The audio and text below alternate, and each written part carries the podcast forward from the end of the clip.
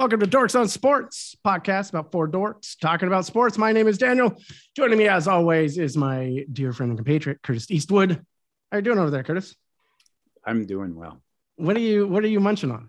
It looks good. Um, I don't know. I got hungry like 20 minutes ago, and I'm Yeah. the, the, there's uh, Boom Chicka Pop oh, sweet man. and salt kettle corn from um, Costco. Next time, send some over to me because now I'm a little snacky. Thanks. All right, and then uh, welcome back, Alana. Thank you, Alana, uh, of course, uh, who who was on a Las Vegas vacation. How'd it go? Uh, it went really well. Um, but my background's Blue Man Group. We saw them. Uh-huh.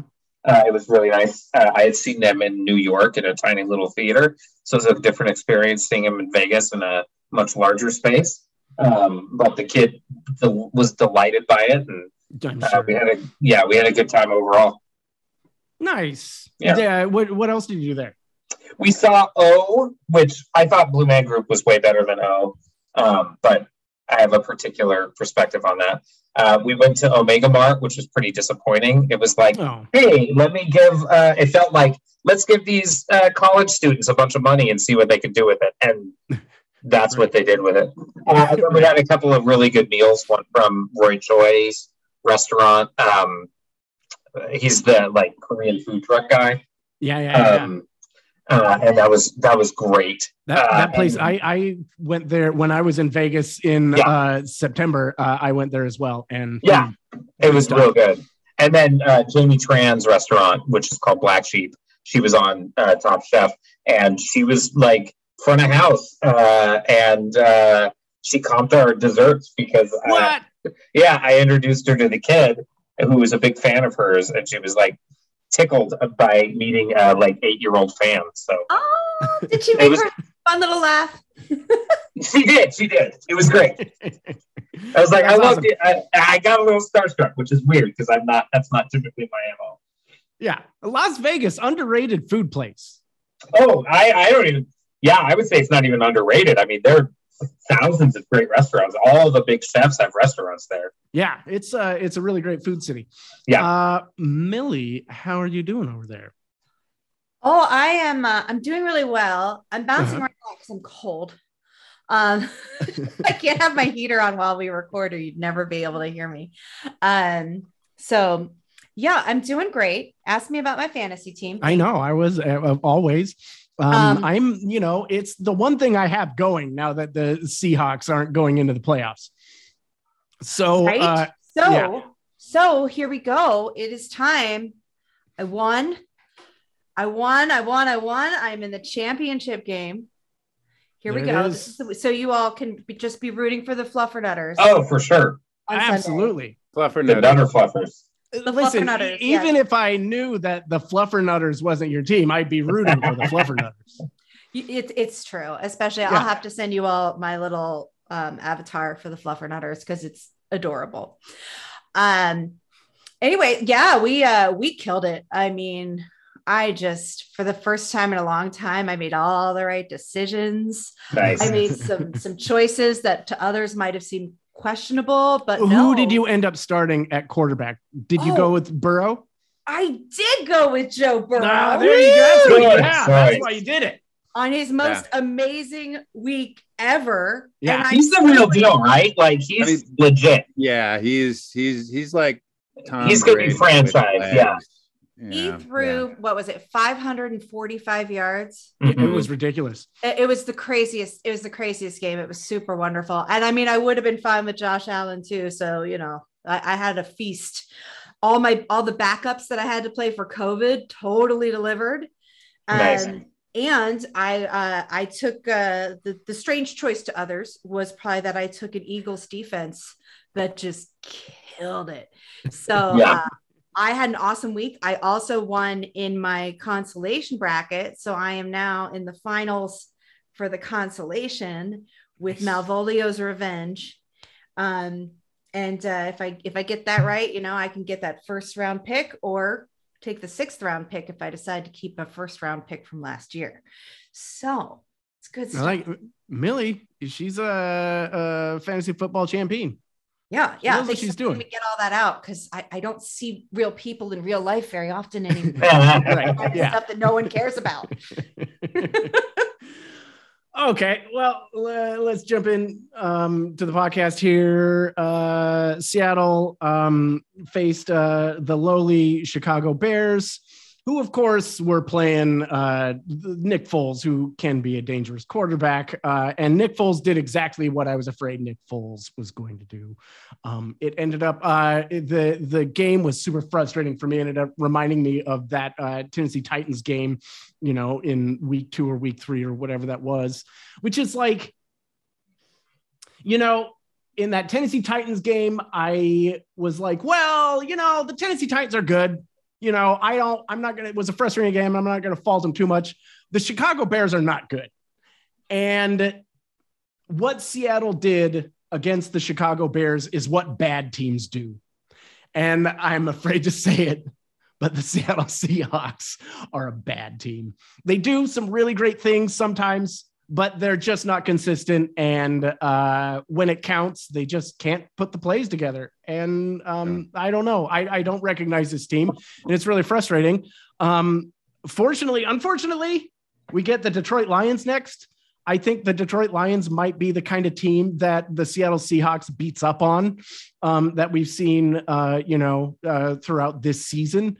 Um, I, you know, uh, their quarterback isn't a quarterback that performs especially well against um, the Seahawks. And, you know, if Carlos Dunlap plays like he has the past two games, you know, he could be under pressure. Um, Curtis, what do you think? How is this game going to go? What are the keys to the game? And uh, give me a prediction. Oh my god. Um, Seattle's got to run the ball. I mean, they just uh, Russell's Russell's not right right now. Um, And I've Penny is thoughts- playing I've got a lot of really well. What's that? And Penny is playing really well. Penny's playing well. Um, you know, DeeJay Dallas has had, you know, his uh, good moments when he's been given the opportunity. Um, I, I, Russ is a Russ is a chunk play, play action quarterback. That's that's Yeah. who and what he was. The, the the the prettiest throw he threw all game last week against the Bears was that, you know, 41 yard DK. dart that he threw. I actually think that this is the dart that he the, the touchdown pass that he threw to Everett off of play. Oh, sure. Yeah. um, because that was just a rope Yeah. you know, uh, right down the middle. Um, you know, I mean, the thing, the thing to to to to DK was just, I mean, it was just blown coverage where was wide open. Um. Yeah. So I just, I think it's, I think it's running the ball. I think, I think if Seattle would have ran the ball uh, all the way through the fourth quarter with the way Penny was going, um, they probably would have won that game. Um, I definitely think, um, you know, Russ eating that sack late in you know the quarter that got him you know and then well I mean it was the kicker's job to make that kick but yeah it's just frustrating. I just I, I just think there's Russ Russ Russ needs to take mulligan for this year. I think they need to run. And then you know Goff is kind of a he he, he knows how to play against this Pete Carroll defense. So um, they've got to play better in coverage because because Jared Goff can find he can find The the, holes. zones and the weaknesses that they expose. So I kind of think I think that Seattle is gonna have to sort of narrowly win this one. Um, I'm sort of thinking maybe 23-20 score. Um, Seattle Okay. win. All right. Alana. So when nothing matters anymore, I root for chaos. Yeah. I want to see. I want to see like nine Michael Dickson punts that land inside the twenty. I want to see some weird uh, special teams plays. Uh, I want to see kick returns for touchdowns. I want to see more fucking snow because that was the best part of the game on Sunday. Like the weather, it was just like all this chaos. I loved it. Uh, when they tackle and they slide half the way down the field, just mm. um, so I just want chaos. I'm gonna watch for chaos. 35-14. I don't know. The Seahawks? I don't know. Chaos. 35-14. One team is gonna win 35-14. I like it. No, that's Yeah. a, that's a strong that's a chaotic prediction. Yeah, that's. I mean, like, what else have the Seahawks been this year? They have been extremely entertaining at times. The double punt is like the number one play for the season. Uh, yeah, Uh, I loved it. I want more of that. yeah, yes, and their punter is like the MVP. Oh, it's unbelievable that he's not the Pro Bowl kicker punter. Yeah, like was- unbelievable. That, I, it's a I- I- joke. that's a, it's an absolute joke. Yeah. But Really? Dallas will get to the Super Bowl and then he'll he'll actually punt in the game. Curtis was 23-20 Seahawks. Nah, I just I, I hate to stop. Ah, You know what? I'm gonna I'm gonna do the same thing Alana just did. I'm just gonna say 23-20 and one team One team wins. 23 and the other one is gonna score 20. I don't fucking know anymore.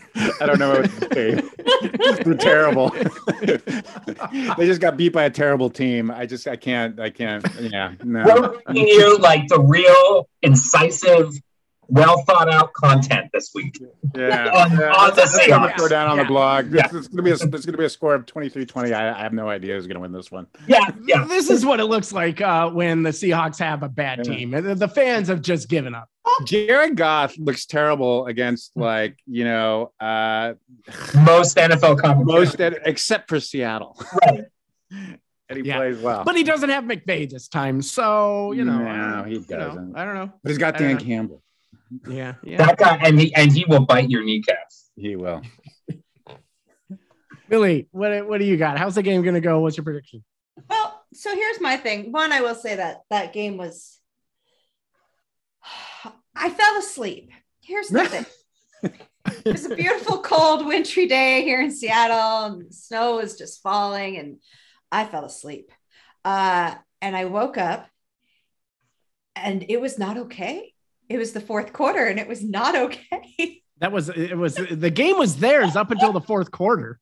I was like, what happened? But I will say this. Uh, I think it was on Friday that we found out that we were getting Nick Foles because, of course, in the pod last week when we were talking about it, we're talking about getting this this, this youngling back up. Yeah. It's gonna be funny.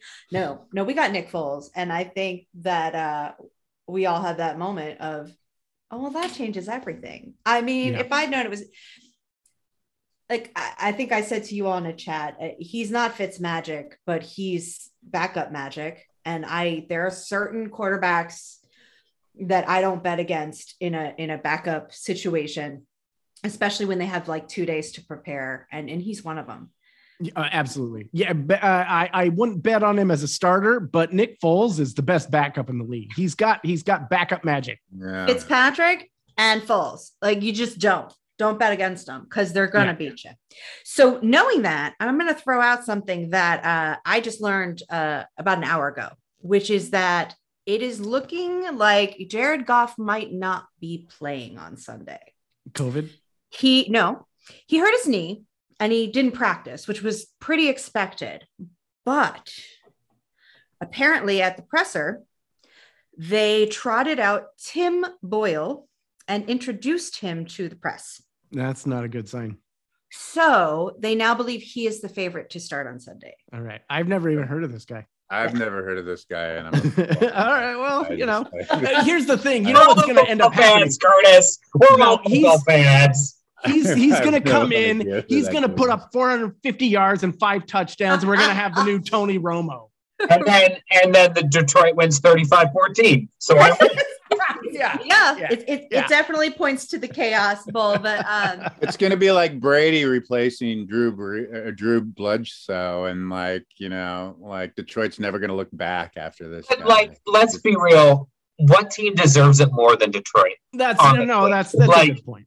That's a fair point. you know what? I won't be upset at all if Detroit wins this game. I'm just Right. I'm just gonna say it straight up. Like it's like, oh, good for them. Yeah. Yeah. and uh, yeah, as an avid reader of uh, 12th Life, um, I will say that I believe you, Mhm. Curtis. He's not mad. He's not going to be mad. He, he isn't mad anymore. He's he's just not mad. All right. Useless emotion. I... I'm a little maddening, but like, so I'm gonna go. I'm actually gonna pick the Seahawks to win this one. oh, Um, good. just just for fun and because I think it's going to be this Tim guy.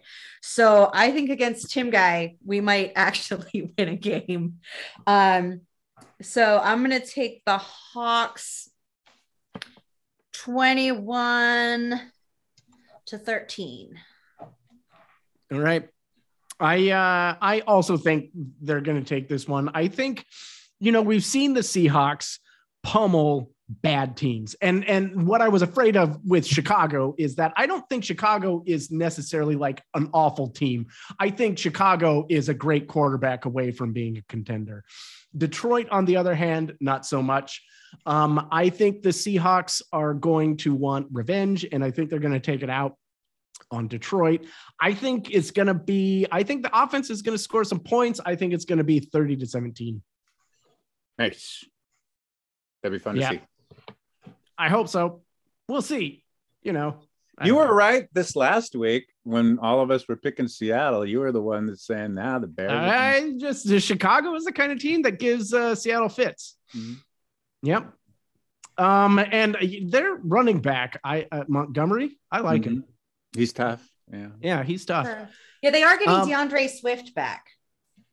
He's Detroit is, yeah. He's good back. So that'll be an interesting thing to see on Sunday as well. All right. I want to, you know, we're going into a new year. This is the this is uh the last Dorks on Sports of 2021.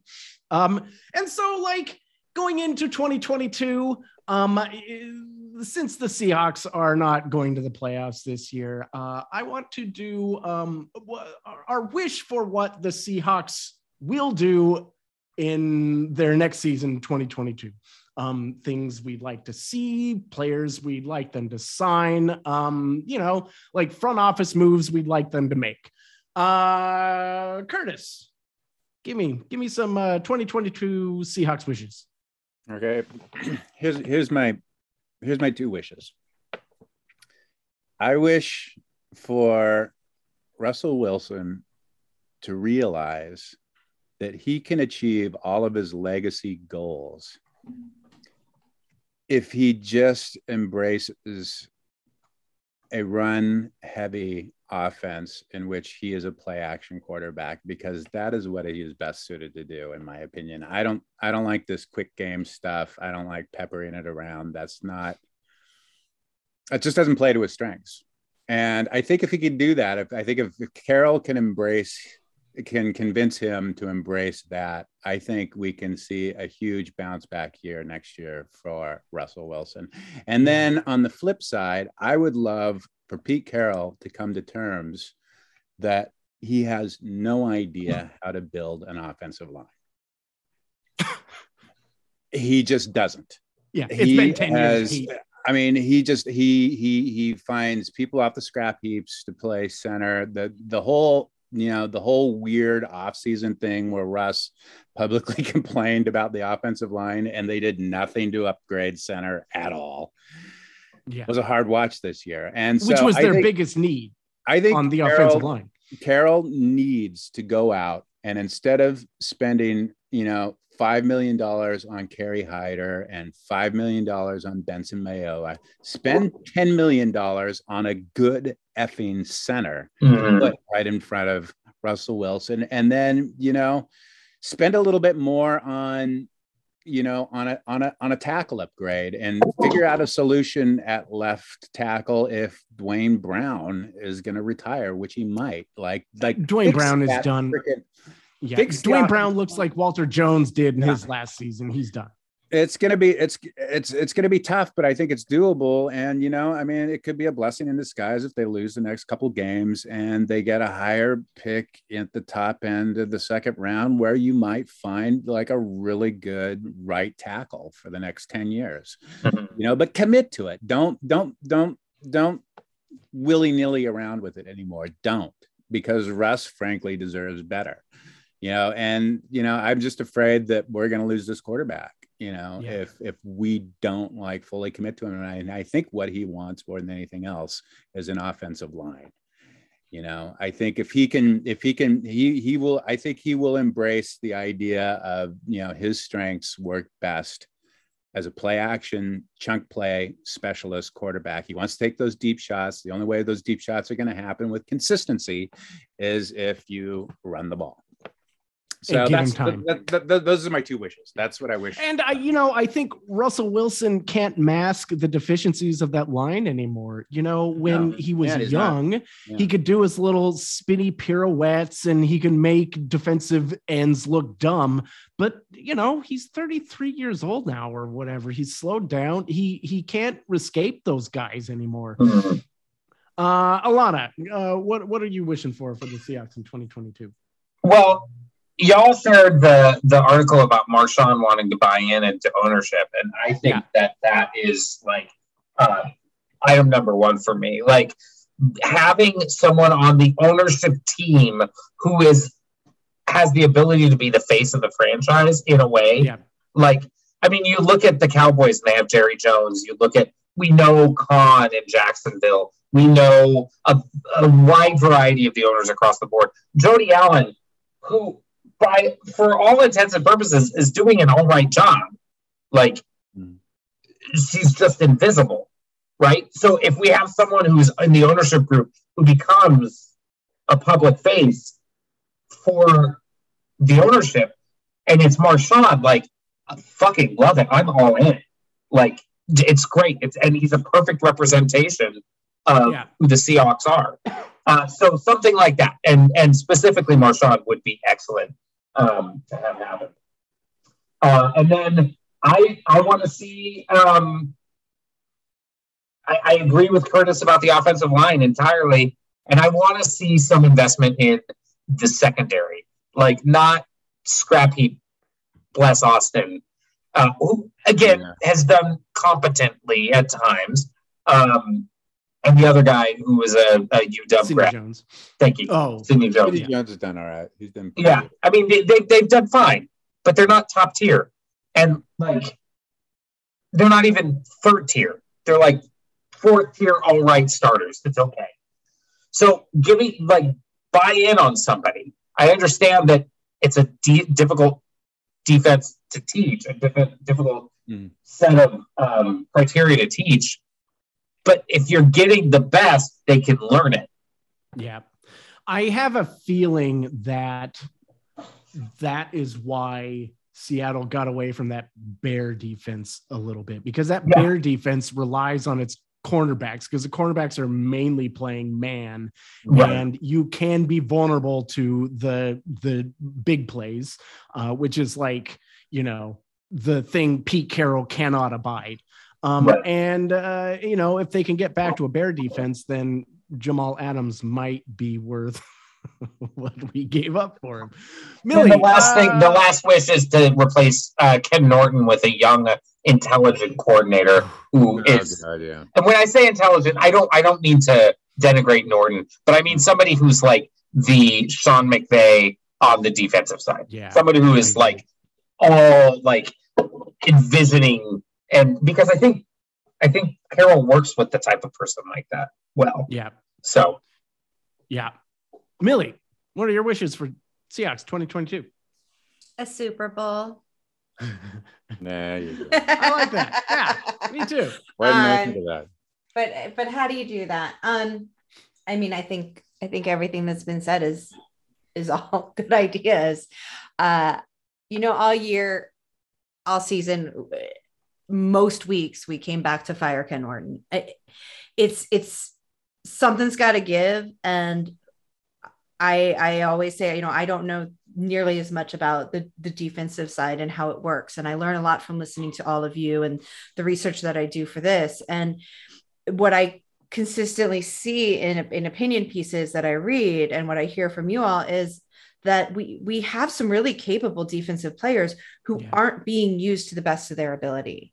And any team relies on the idea that you have a leader who understands what your strengths and weaknesses are and uses them to the best ability of a team. Yeah, And when I take all those nuggets and I put them together, what I hear is we are never able to consistently create that team out of these fantastic players. Um, you know, you're not going to have a whole top tier group of people, so you have to decide where where you need the top tier and where maybe you can go a little lower, um, and, and where do you need to have more depth because for whatever reason, these are the positions or these are the folks who, as great as they are, are occasionally the ones who are injury prone or a, a little older. Um, being, you know, just having that mindset just seems to be the thing that I consistently hear is missing um, on the team. On the offensive side of the ball, I don't know. I mean, again, listening to all of you and the things I read, it does sound like carroll maybe needs to give up a little of that power and really focus. Um, and then, but I don't know what to do about Russell Wilson. I, I will say that the thing I consistently am yelling at the TV that the hubs will say he hears out of me every week is Russell, stop, you're not 22. Yeah. Yeah. It Yeah. Just Yeah. every time you can see it about to happen, and you're like, you either need to let go of the ball or you got to run, and you are no longer capable of taking off like you used to. He still has that skill, and he still needs to be able to surprise the defense and and and have all that, and he does, but it he's still not 22, Right. and that's where I get really stuck on my back and forth when we talk about, you know, do we keep Pete? Do we keep Russ? Can we keep them both? Can we keep neither? You know, I I do get a little stuck on how much longer does Russell have and how much longer do I want to put up with that frustration but then do i really want to put up with a with something new who was it last week that you said we were going to get the um was it the giants quarterback Daniel Jones. Daniel Right? Jones. like do you really want daniel Daniel jones in seattle you know, You know, So he's that- he's he's he's an athletic, big arm quarterback. I mean, the those, that- super that's smart well- quarterback who knows maybe he would be great but Yeah. there is a part of me that yearns for something new and that wants that Mhm. excitement that coming into this season we didn't i didn't have because i was so frustrated with all the off-season bullshit. Yes. and then it was promising for like a minute and mm-hmm. and and and it was it, all's forgiven you know? And then i was right back to sometimes i just want shiny and new. So i, I want to see i want to see some big changes and i want to see what we can do with it. And that's really non-specific but it's like you got to pick at least one we just can't leave it like it was something's got to give something's got to move because this isn't going to work next year any better than it did this year Yeah. I th- my wish is that I want to see the the power triumvirate back. I want uh, I want Pete, I want John, and I want Russ. I think they make an incredibly powerful pair when they're all on the same page. And right now, it doesn't feel like they're on the same page and haven't been for probably a few seasons. Yeah. I, the three of them need to get on the same page and I and uh, you know hopefully Jody is doing that and you know maybe Kam Chancellor if his tweet was you know Yeah, yeah, uh, yeah. any serious um I agree with Curtis Uh, Russell Wilson s- is not a high volume quarterback he never has been from even his college years Russell Wilson is at his best when he's shrewdly efficient Mhm. Russell Wilson should never be throwing the ball more than 25 times a game. If Russell Wilson throws the ball more than 25 times a game, something went wrong in that game. Russell Wilson needs to lean on a power run game Mhm. and take his chunk plays when uh, when the defense gives it to him. That's how he won uh, those Super Bowls, and I think that's how he needs to win now.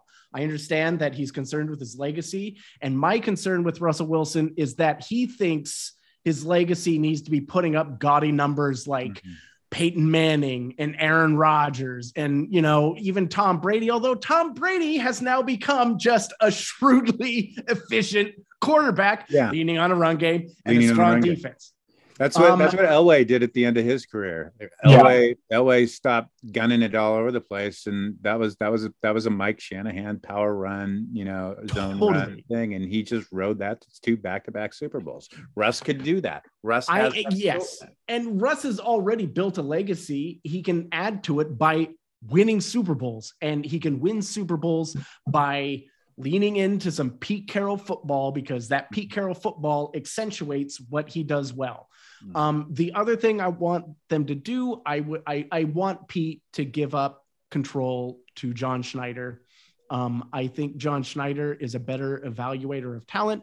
Um, and I think that if he were to do that, you know, we have a lot of cap space going into 2022. And instead of like getting these bargain bin former first round draft busts and all pros who are like 36 and past their prime uh go out and do the hard work and scout for your next michael bennett and cliff avril we don't need an aaron donald we need a deep roster of dogs who can go like working class dogs who can go and get it. If you have four guys who are capable of getting eight sacks a season, that's fantastic. And that is how we won games back in the Legion of Boom era. Um, so that's my that's what I want. I don't think the Seahawks are actually that far away, despite their record, from being a contender. I think that they need to play up their strengths and uh, and then do the hard work and go find um, like actually scout some people, and you can get them for you know not that Michael Bennett and Cliff Avril, both of them were not huge contracts when we brought them in in 2013 or whenever that was. So uh, I think I think the Seahawks, and we need to solve uh, left tackle and center. But I, I, I I honestly believe that's not a lot to ask. So uh, Jody Allen, John Schneider, Pete Carroll, Russell Wilson, if you're listening, you know, take my advice. You might win a Super Bowl. That's all I'm saying. And if you do, uh, you know, just uh, give me a little credit. That's all. Yeah. Um, good. Well, go Hawks. Um, I think we would be remiss if we didn't mention um, the death of John Madden, um, who is one of the all time great personalities in the National Football League history. Um, and I just uh, wanted to talk a little bit about him, what he meant to the game, what he meant to you. Um, I love John Madden. Um, I grew up watching John Madden, and I think I can speak for my generation that of uh, who watched football as kids is that John Madden was the one who taught us the X's and O's and ins and out of football, which I, I, you know, before he came along wasn't necessarily something color commentators were doing. You know, John Madden breaking out his magic yellow marker and you know like showing breaking down coverages and showing where that's going and uh you know he ushered in a whole new era of um commentating. Uh, I don't know John Madden as a coach very well. That was before me. Uh, hmm. I know him mostly as a color commentator and as a personality. Um, he was an everyman. Uh, I thought he broke everything down in uh, not simple terms, but easy to digest uh, ways of, um, you know, learning. Uh, and he taught me a lot about football uh, just by watching him. Uh, I know, like you know, it's it, his whole thing of you, you know, uh, well, the person who's going to win is the one who scores the most points, and you know, the one who loses is the one who's going to lose, you know, and all those things, which is a little sticky, I think, mm-hmm. and his sort of um, grandpa dad sense of humor. Um, but uh, I, you know, he's he leaves a lasting legacy, and I wanted to honor the man. Um, Curtis, you know, we're from the same generation. Uh, what do you think of John Madden? Uh, what is what did he mean to you? Yeah, he he he he made me a fan of football. Um, uh, I can remember. I'm a little bit older than you. I was probably uh, early elementary um, back in the late 70s um, when he was coaching. I can remember because uh, my dad always had football games on on Sunday, and I remember being in the living room playing with my little Star Wars figurines, and the game was on, and it was the Raiders, and it was some other. I think it was. I think it was in Denver because it was. Uh, it was like blizzardy, and uh, I wasn't paying attention too much, but something caught my eye, and I was watching this gigantic, just behemoth dude with like mutton chops and just long hair. And he was in like short sleeves and a tie, and he was just marching up and down the sideline, barking at a rat. and my dad was like, ah, shut the hell up, you know, something like that. And I was just like, who is that guy? And uh, you know, Dad was just like, "Oh, it's John Madden. He's a total asshole." Blah blah blah. And I just uh, I started watching it, and that was like I remember it being like the first time I watched a football game with like a rooting interest, uh, because, and it was just something about the Raiders. You know, they they were just so they were just so rock and roll. It was like you know the long hair uh, the cigarettes on the sideline, uh, total bullies, you know, the huge afros, just the the whole like you know we don't give a shit. Uh, you know we're you know here's our offense, you can't stop it. Here's our defense, we're gonna crush you, sort of thing like that. And um, you know later on, you know a few years down the road when I became a Seahawks fan in the early '80s, I always sort of carried a bit of that you know that that Raider envy with me just because they were so. I mean, it was just like it was just total rock and roll. I mean, they were like the Rolling Stones. Uh, yeah. They just came into the town and they owned it. And I can remember thinking and how when um, when I saw you know many years later you know after the first couple seasons of um you know pete carroll when russ came in and uh, and I was actually at that game uh, at the um, when the Patriots came to town, and it was the you mad bro sort of whole moment. That was Russell's uh, whole, like the, the kind of uh, it was kind of a breakout game for Russ. Too. Yeah, it was yeah, his breakout like, game. Yeah, he, he he threw that gorgeous deep ball to, to Sidney uh, Rice. Sidney Rice. Yep. you know, right between the two defenders, and it was just electric. And it was like I just kind of looked, you know, I was there with my nephew who's like a few years younger than me. And I was just turned around and I was just like, dude, this is like the Oakland Raiders. This is like Oakland Raider football. This is yeah. Oakland Raider football in Seattle. Like I've finally been given my gift. yeah. You know, and just for that whole that whole chunk of time, you know, 2012, you know, to you know, you know, 2000 you know before the the whole LA LOB thing dismantled and everybody you know was either cut or retired because of injury um it just really felt like this was finally like the brand of football um that I could really you know get excited about as a Seahawk fan. And it was really it was it was John Madden football. Yeah. And you know he was just he, he was he was just like I don't know. He was just like this crazy sort of uncle who was just like a football yeah. junkie, you know. Yeah. And I would watch and loved would, the game. Yeah, and, and, and yeah, and and you know he was on Monday Night Football. He he was on ABC. He was on you know NBC, and he was on CBS, and um, yeah, uh, he was a lot of fun. I I remember thinking um, uh, I read this book uh, when I was in my early 20s um, that I bought secondhand called um, One Knee Equals Two Feet that he wrote. And it was just a really simplistic sort of breakdown of like not just the strategies of football, but the different philosophies that like he would he would pick out a coach of the day, you know. Um, like Bill Walsh and explain like what the whole like the evolution of the West Coast offense and how these short passes were just like runs and all this sort of stuff. And it was just, I don't know, he just made me kind of like, you know, when I was in my early 20s reading this book, um, just more of a student of the game. Yeah, I started to get more fascinated by it. So, yeah, it was really sad when he left the, the booth too, because he was just so entertaining. I agree. Um, eh, yeah, and it, that personality just hasn't really been filled since. Not um, Alana, uh, do you have anything to say? Uh, I hope that everyone here finds someone who looks at them the same way that John Madden looks at a turducken. I was hoping somebody would bring that up.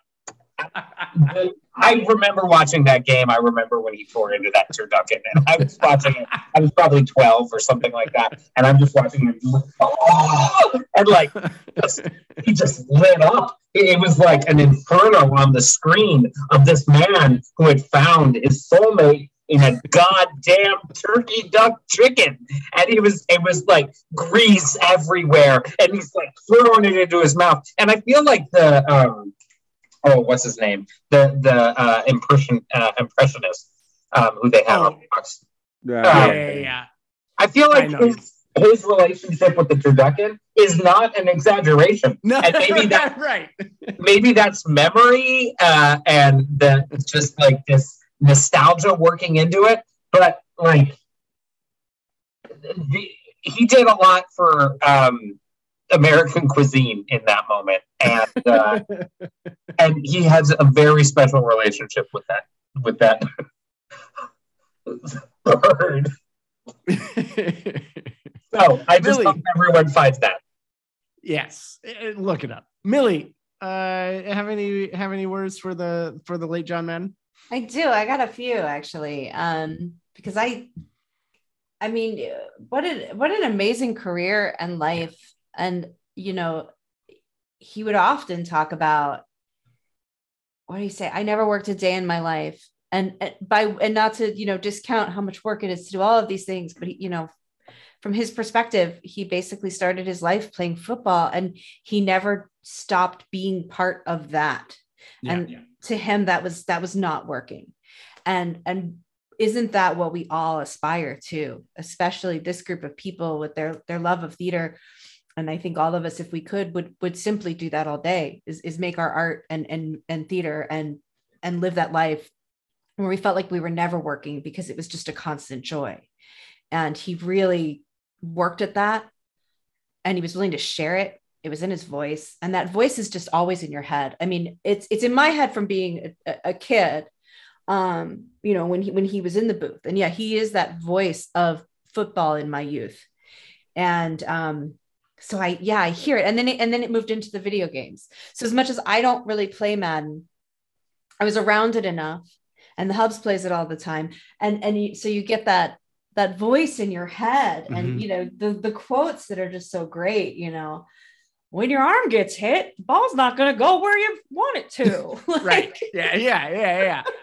It's, it's fantastic. What was that? This other one i just found which is the the road to easy street goes through the sewer. Sure buddy. Um and and and yeah he did. He broke it down and and i loved it. But i was really thinking about the other things that i come to mind when i thought of john madden. And one of them was i remember learning as a kid that he um he was so afraid of flying Yes. and Oh, he had the right. bus and Yes. I think about that and I it occurs to me even though I don't think it was within in that context in the time but this was one of the first people I can think of who put their mental health way out there and said oh I'll I'll do all of this but I'm going to do it from a bus Mhm. and you're going to have to accommodate me and my mental health issue and that's not how we framed it at the time but he was very honest about his absolute fear of flying and of claustrophobia and of heights. And i was hearing about when he first did his um his like trial interview. And he was he seemed so nervous in in the booth. And it turns out he was nervous because he was up so high. He wasn't Hmm. used to, to to to being up that high looking down on the game. Like that was making him a little shaky. Um and and i realized that that's something that it just sort of occurred to me yesterday when I was thinking through all of the little things about John Madden that we that are just Ma- John Madden. He had a yeah, bus. we just kind of take for granted. and he went everywhere in this bus. And I remember as a kid thinking that was really cool. Um, especially as I got a little older, I developed a very serious fear of flying that I, I don't have much of anymore, but I maintain to this day a, a real fear of heights. And um, I don't know, it just it just like with anything with mental health, it was it was helpful to know that you could demand accommodation um, and that you could be honest about your need for it Yeah. um, and it's it's not something i had really connected until uh, he passed and i started thinking about him Yeah, and that so bus became just iconic. important in a million different ways Yeah, yeah. It and it but it became a part of him and his mythology. Um, I thought he was a, a fan of the of the game. And just last words, uh, I wanted to share. I I I was trying to find what game it was, and I couldn't find anything. I, I didn't spend a lot of time on the internet looking for it, but there's a I, I remember a game, and I don't remember who the teams were. It's either Brett Favre or Tom Brady. I, I can't remember. He loved them both. He loved, Uh, but loved there Favre. was it was like at the end of the game and whomever it was the quarterback it was you know in the last seconds it hit the thing and it went for the touchdown and long touchdown and it won the game. And as the color commentator all i remember is john madden going oh my goodness! Oh my goodness! Oh my goodness! And that was like that's just him as a fan watching football. Like he's not, he can't say anything about what happened or uh, what the players were thinking or what the defense or offense was. He just kept shouting, "Oh my goodness!" And I just thought, uh, ah, that's John Madden, um, and I thought that was fantastic. Uh, I love it. So um, super sad. Uh, he meant a lot to the game, and um, I think he's got a deep, deep legacy. Um, briefly before we get into dorking uh, kyle seager just announced his retirement. Uh, so i think i think he might be the only seattle mariner other than edgar martinez to play their full career with the m's. Did um uh fastball uh no hitter uh oh uh, jamie moyer no, no no no, uh, No, no. Uh, felix hernandez Felix, Uh, did he ever play for another team? Did he ever get up? I think he was on a he was on like a minor league. He was yeah, he with the a Marlins. contract thing. Yeah, I don't know. Felix Hernandez. Let's. Uh, yeah, he was with the Orioles for a little bit. Okay, Yeah. got it. Um, I'm not gonna come here and like pretend that Kyle Seager was like the best baseball player to put on a Mariners uniform, but he was certainly one of the most. mm, I don't even know how to put this. Um, he meant a lot. I think. I, I, I mean, Kyle Seager is is one of my favorite Seattle Mariners, and he was just a working class baseball player. He's never going to be in the Hall of Fame or anything, but he exemplified um, hard work and the love of the game and loyalty. Um, there's something about Kyle Seager, and and maybe it's just that you know I uh, for basically the entire 2010s, uh, Kyle Seager was a mainstay of the Seattle Mariners. So if I think of the Seattle Mariners of the 2010s, I'm going to think of Kyle Seager.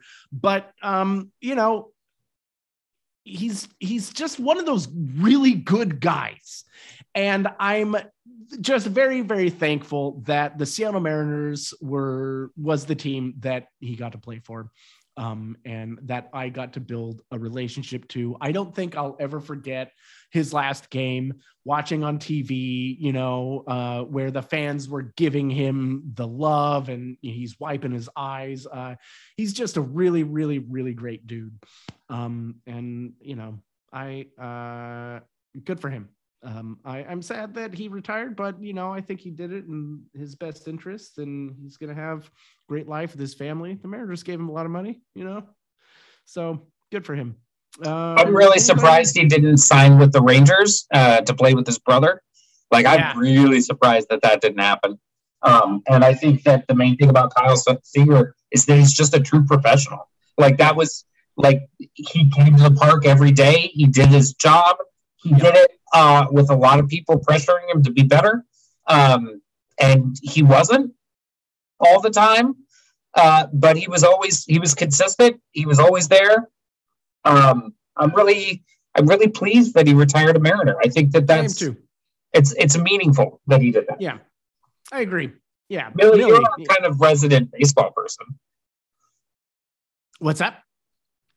I said, Millie, you're our resident baseball. Yeah, person. that, What's- yeah, what's on exactly. your mind? Millie, uh, uh, you have any thoughts on uh, on Kyle Seager's retirement? Yeah, I mean, I, I think, I think, I think you all covered it. I think anytime somebody spends their entire career, and especially with how well he was playing this last season, I mean, arguably his best career was or his best uh, season was his last. yeah, I mean, it was, it, it was definitely um, a surprise. I, I didn't, I don't think anybody saw that coming, honestly. Uh, so I, it seems like it is truly a matter of of a choice for so often you know people it, it's like well nobody's really offering me the money or whatever i'm sure he could have gone somewhere if he wanted to i'm sure he could have made a lot of choices and in the end what he chose was i'm gonna i'm gonna go out the way i want to go out and i'm yeah. gonna go spend time with my family and i'm gonna i'm gonna root for the mariners until i die like thanks uh, and thanks for everything you did. And I think he probably had a huge influence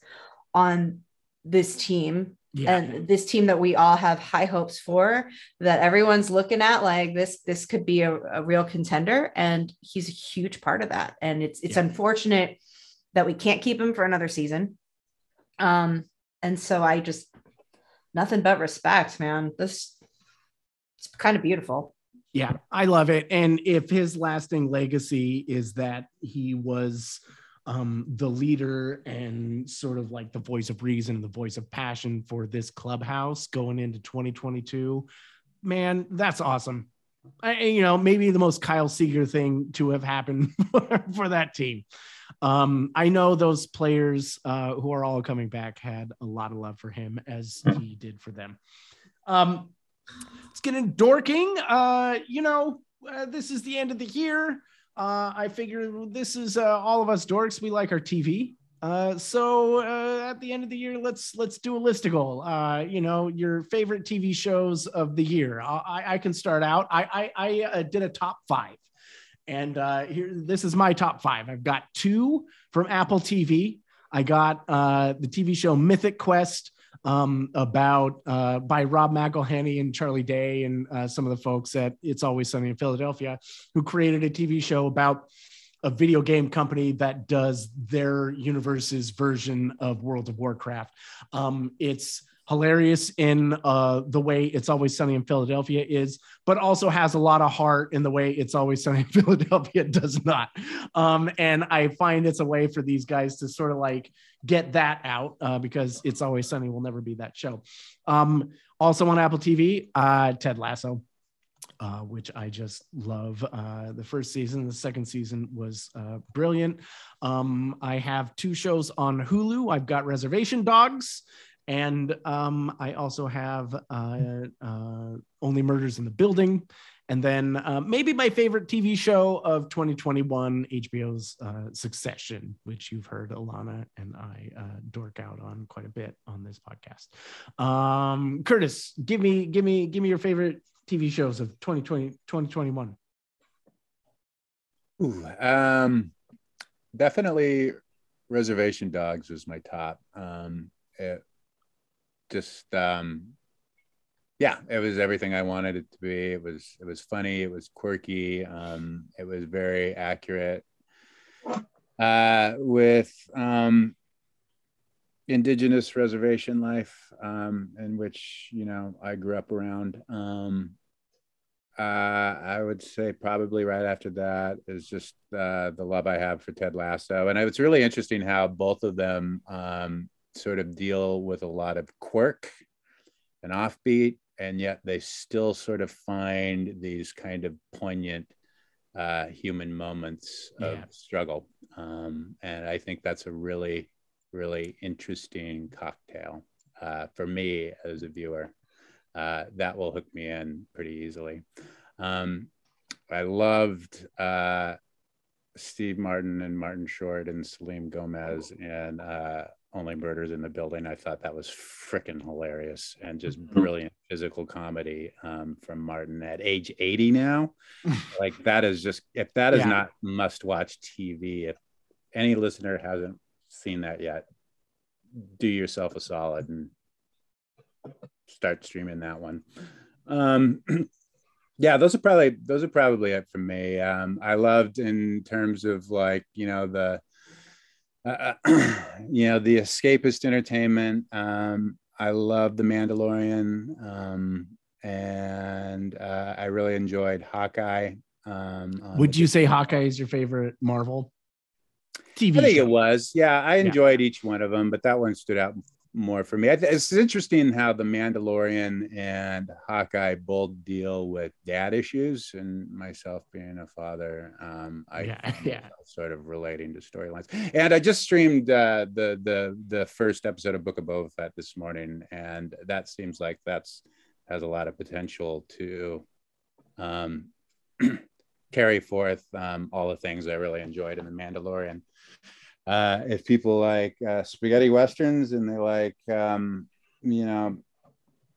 uh, outer space uh, you know um, melodrama um, that those are the shows for you i think.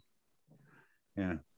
I enjoyed the hackers too. The hackers show on that i was watching on uh, uh, hbo max The Hackers Show. hackers no no hacks hacks Oh, Hacks. Hacks, Sorry. Hacks is uh, Hacks is great. Hacks, uh, Hacks. uh, almost made my top five. Uh, Yeah. I enjoyed hacks, the hacks was pretty hilarious that Yeah. was, that was Yeah. enjoyable Millie, uh, what were your favorite TV shows? You know, I I uh I made quite a list. and I, I I found myself wishing um because I I have I, I'll be honest, I've started to have such a poor memory uh and I consume way too much uh television. Um that uh, and I think Alana, you might do this. I'm like, I should really start keeping a little a little log. I need little- to I need to create an Excel spreadsheet for Because I myself really- and just start keeping track. I know. I hit the end of the year and I see other people make these lists, and I'm like, man, what did I what did I see? Oh, I loved something. What was it? Here's a tr- real good trick for that. Metacritic has a top series of the year list or or TV in 2021. It has a list of 220 shows that aired in 2021. And I just went through that list and was like, watched it, watched it, didn't watch it, watched it, watched it. And it really helped. Um, it doesn't have everything, especially kids stuff. So I had to like search my mind there, but it helped a lot. And it doesn't have a lot of the reality TV stuff either. Well, and that's that's super smart. Um, and what I'm thinking of right now, so if if somebody wants to run with this, just pay me. Um, we need a Goodreads for television. Yep. Oh, I, One I thousand totally.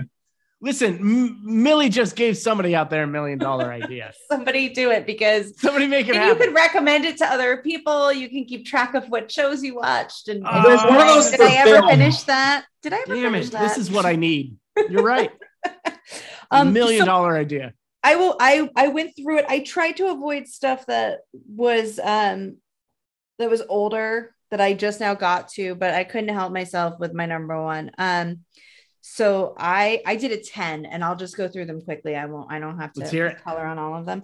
But number 10 was Shadow and Bone. I had to put something from that genre in there, especially because shout out to number one fan, uh, Sister Amanda. Um, we watch it together with a little Facebook Messenger video chat. We Nice. watched Shadow and Bone together. We we try to do that with shows throughout the year, and this was probably my favorite that we watched together this year. I didn't know anything about Shadow and Bone, so it was all new world and characters for me, and I loved it. And I can't wait for more, which is how I decided that was my favorite of that. That was ten. Um, number nine, Squid Game. I think it's worth watching. It's fascinating. Uh, number eight for me was Mare of Easttown. Just Mhm. stellar, stellar performances, a great plot, nothing wasted.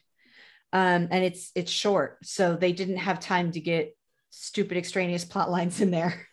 Um, and number seven was Castlevania, which um, gotta I, I don't know if I ever actually did manage to put in our dorking section. I can't remember, but um, it's it's not usually my thing. But there is just some some existential stuff that happens in that last season that is absolutely worth watching. Um, number six, Star Trek Discovery. I'm on the current, the most recent season right now. Um, but the previous season that I finished uh, earlier this year uh, was just spectacular. Um, number five, which I haven't seen on a lot of lists, uh, is Resident Alien, um, Sci-Fi Channel. Is that the Alan Tudyk one? Alan Tudyk. Uh, I mean, they're never going to give him an Emmy, and they should. The uh, the work he does in that show, the physical comedy, the voice work, uh, all of it, um, and and to make this this character who walks the line of truly being he is the, the villain he's a bad yeah. guy but it's he's experiencing humanity and emotion and it's changing who he is and um, there's certainly some allegories in there. Uh, but it's a lot and it's a lot of fun and it's got a lot of very interesting actors and characters. Um, number four ted lasso. I experienced it with all of you. You saw me experience it from like episode one. Um, so for me season one and two are just one long season and it was just brilliant and funny and everything i needed in my life. Um, the my final three are just I, I could ch- interchange them depending on the day of the week, but number three for me was WandaVision. Um, mm-hmm. Yeah, I, I love that. Talk one. about it. Um, it's a meditation on grief that is just mm-hmm. so beautifully done without mm-hmm. dwelling in the grief and instead uh, understanding how, how we try to expand ourselves beyond grief and and and love and it's if, if you think about it a lot it's spectacular in ways you just don't think about when you're actually watching it. Yeah, and I think she's going to be in the next uh, Doctor Strange. Uh, it's movie. it's it's really special television to be able to do that, especially with a science fiction show. Yeah. Like it blows my mind. Um, number two for me, Only Murders in the Building. I love that I got to basically experience that show with you dorks. So on top of the fact it is absolutely one of the best things I saw a year, it will always have a special place in my heart because we shared it um, and mean, yeah. meant a lot. And number one for me, I've talked about it on here before, uh, is flight attendant. Same thing. You get to the end and you think back over this journey, and um, it's really a 2020 show, but I got it this year, and um, the same thing. You just you look back and you realize this journey and all of these different things that you were actually going through during the course of this television show, mm-hmm. which is this mishmash of drama and and spy caper and and and you know this wonderful woman who's finding herself and figuring out who she is.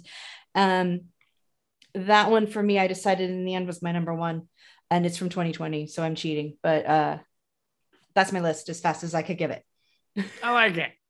I want it. Well, I'm really curious how how season two of that's going to be because I really like season one, but it it felt totally complete in such a way that I feel like a season two might just fall flat on its face and I'm hoping that doesn't happen. Anyway, uh, my list. Um, okay, so I have uh, four series that were on HBO or HBO Max.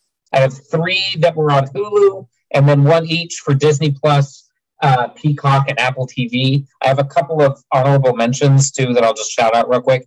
For me, the second best Marvel show was Hit Monkey for the year. I highly recommend watching that. It's lovely. I would have put Inside on this list by Bo Burnham, but it's not a series, so I didn't think it, it fit. Um, Expanse. Inside was one of mine too, but I yeah. for the same reason as you was it wasn't a TV show. Right. Um, Expanse season five, which started in 2020, aired three episodes, and then aired the rest in 2021. I didn't think it was reasonable to include that on this list, um, but I made a different choice than uh, Millie, and we all make our choices uh, that we want to make. Uh, and then Hacks and Love Life from HBO Max, uh, two two series that are just centered around tremendous performances. Uh, and uh, were, were really great. And then the really like the one that I wanted to include, there's a there's a series on TikTok called My Telepathic Mother, um, where it's 66 episodes. There's one person, one character who's playing, or one person who's playing probably up to 55 characters. She does a different accent for each of this, these characters uh, uh, and fully builds them into complete human beings. And it's wonderful. Uh, and I highly recommend My Telepathic Mother. Um, seek it out, find it, watch, spend an hour, watch them all. It's great. Uh, so my actual list uh, number 10 is Sort of, which is one of two on this list that are really about, you know, my kind of my, my identity. It's about a non binary, I'm not non binary, but um, it's about a, a non binary nanny who is Pakistani, uh, who is um, dealing with uh, the kind of injury of the person that they nanny for and kind of dealing with this um, early life crisis. Uh, they're in there like 25 or so. I watched the whole season in one sitting. It's six episodes. It's wonderful. It's warm, it's funny, and it's queer content without the main focus of it being queer. Um, we are here, uh, which is a spinoff from RuPaul's Drag Race. Race. I didn't. I don't like RuPaul's Drag Race. This is about three drag queens come to a town and put on a drag show, and it's beautiful. And you'll. I cried in every single episode. And they did an episode in Evansville, Indiana, where I went to college. That was just like tremendously like heartwarming for me. Um, my favorite. This is number eight. My favorite Disney Plus series was Loki. Uh, I just thought the the Doctor Who ness of it all served that world really well. I thought that um, the woman who played Sylvie was phenomenal. I thought that all the choices were super creative and interesting, and it was my favorite of the Disney Plus Marvel shows. Uh, I can't wait for season two. My kid is tremendously excited about season two. Uh, Only Murders in the Building is number seven. I loved it. Uh, much like all of you, I loved sharing it with you. The episode with uh, the deaf actor was truly stunning TV, uh, and I want more of that type of thing. Um, this is my weird one, Station Eleven. Uh, it comes from the coaching tree of Damon Lindelof. So it's uh, where it's Patrick Somerville, I think is his name, is the showrunner of it. It's based on the book by Emily St. John Mandel and it is about a pandemic, but it is told in a way that is warm and hopeful. And the main content of it, the, the center, uh, the backbone of it is that art is important and survival requires artists. And it's not done in a really um, like pretentious way. It's beautiful. I think you all should watch it. I loved it, and it doesn't It's feel ending. like It's it's ended up on a lot of top lists. it's tremendous. Yeah. Uh, this I'm three episode, episodes in, so I couldn't I couldn't put it on my list yet, but it's I am really enjoying it. yeah, uh, episode five is like big time beautiful and shocking at the same time. Uh, number five is Dopesick. The performances in that were phenomenal across the board, especially in like some of the smaller parts. The guy that played uh, Betts' dad in it, who is also is just a really well known character actor named Ray McKinnon, I think. Uh, he's he's brilliant, and then Michael Keaton is brilliant. Um, Kaitlyn, uh, I can't remember her last name. Uh, Devers, uh, who plays um, Betts, is brilliant. It's it's a wonderfully acted show, and I loved it. Um, number four is The Great, which is about Catherine the Great, uh, and it is told in this really anachronistic, comedic, like My wife is everything's watching that show and digging it. it's so good. Everything smells like shit throughout the whole castle, and Nicholas Hoult is in it. It's wonderful. Uh, it's great. Watch it. Um, number three is Succession. You heard Curtis and I, or sorry, Daniel and I talk about that a lot. Uh, it, it- the writing on that show is impeccable. Um, number two, this was the one that I surprised myself with because of how much I've still been thinking about it, and I I haven't seen it. I've seen it on some lists, but I haven't seen it on a lot of lists. We are Lady Parts on Peacock. It is Mm. about a Muslim punk band formed in London, Mm. and it has original music uh, for it. Uh, and it's just about these four, these five Muslim women who are representing their identity and their religion in very different ways. Uh, and it, it is funny and it is insightful and it is a peek into a world that I, I don't ever get, I don't feel like we get to see. Um, and if there's a season two coming. It's worth the, the price of Peacock. Uh, it's, it's great. And then my number one series was For All Mankind, season two. Uh, the ability to juggle the number of storylines that are in that season and have them all culminate in a series of moments in the way that that season did was truly stunning and had me weeping. It was a it, it, it was a season finale that I I thought about this, keeping in mind that this aired at the very start of the year. I think it was done by April. I've still thought about that season finale almost every day uh, since. Um, and the, it, it was, I'm supremely excited for the next season. And I think that it's going to end up being some kind of prequel to Star Trek. I think that Like Oh, By the- interesting. they're planning seven seasons. It started in the 60s and then they did 60s to 70s. Season two was in the 80s. Season three is going to be in the 90s. Uh, the tease for season three at the end of season two is just like, and then then they're to go, you know, 2000s, 2010s, 2020s, and then I think we'll get a season in the 2030s and a season in the 2040s, if I'm not mistaken. Um, so, and it's meant to be alternate history. Uh, what if the Russians landed on the moon first? And then how would America respond to that? And it would likely mean that we never lose interest in the space race. Uh, and how does that go? So I feel like there's it could be like, oh my goodness, we're gonna go, and then it's like, oh, this this was a Star Trek prequel the whole time. I'm into it. Yeah, highly recommend. That's awesome. All right. Well, uh, What was the name of that one again? For All Mankind, it's on Apple TV. Okay, cool. I'm gonna check that one out. Apple It's cool. TV putting out really great content this Yeah. year. Mhm. Um, just really, really great content. There's there's some TV shows on Apple TV that didn't make my list, but uh, that are truly wonderful. I really enjoyed watching. Mhm. Um, and I'm excited to see what they come out with next because I think they're really onto something. They've Um, got the uh, hey. the um the who the guys who made Lego Movie and Twenty One Jump Street and um I, I uh I can't fucking remember their names right now. Um, but they're they're the oh and they made the Spider Man movie uh the um the newest one that won on the Oscar. I'm blanking, but they have a Rashomon style show coming out called The After Party that's got everybody in it, and then and it's on Apple TV check it out. Just the after party. It looks great. All right. I'll have to do that. Yeah. Apple TV, good stuff.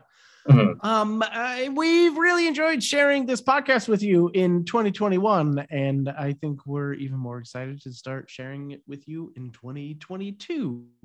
Um, check out Curtis's blog, 12life.com. Always good content on there. Uh, hit the uh, hit the plus on you know Spotify and Apple Podcasts, wherever you're getting those podcasts. Uh, follow us. You know.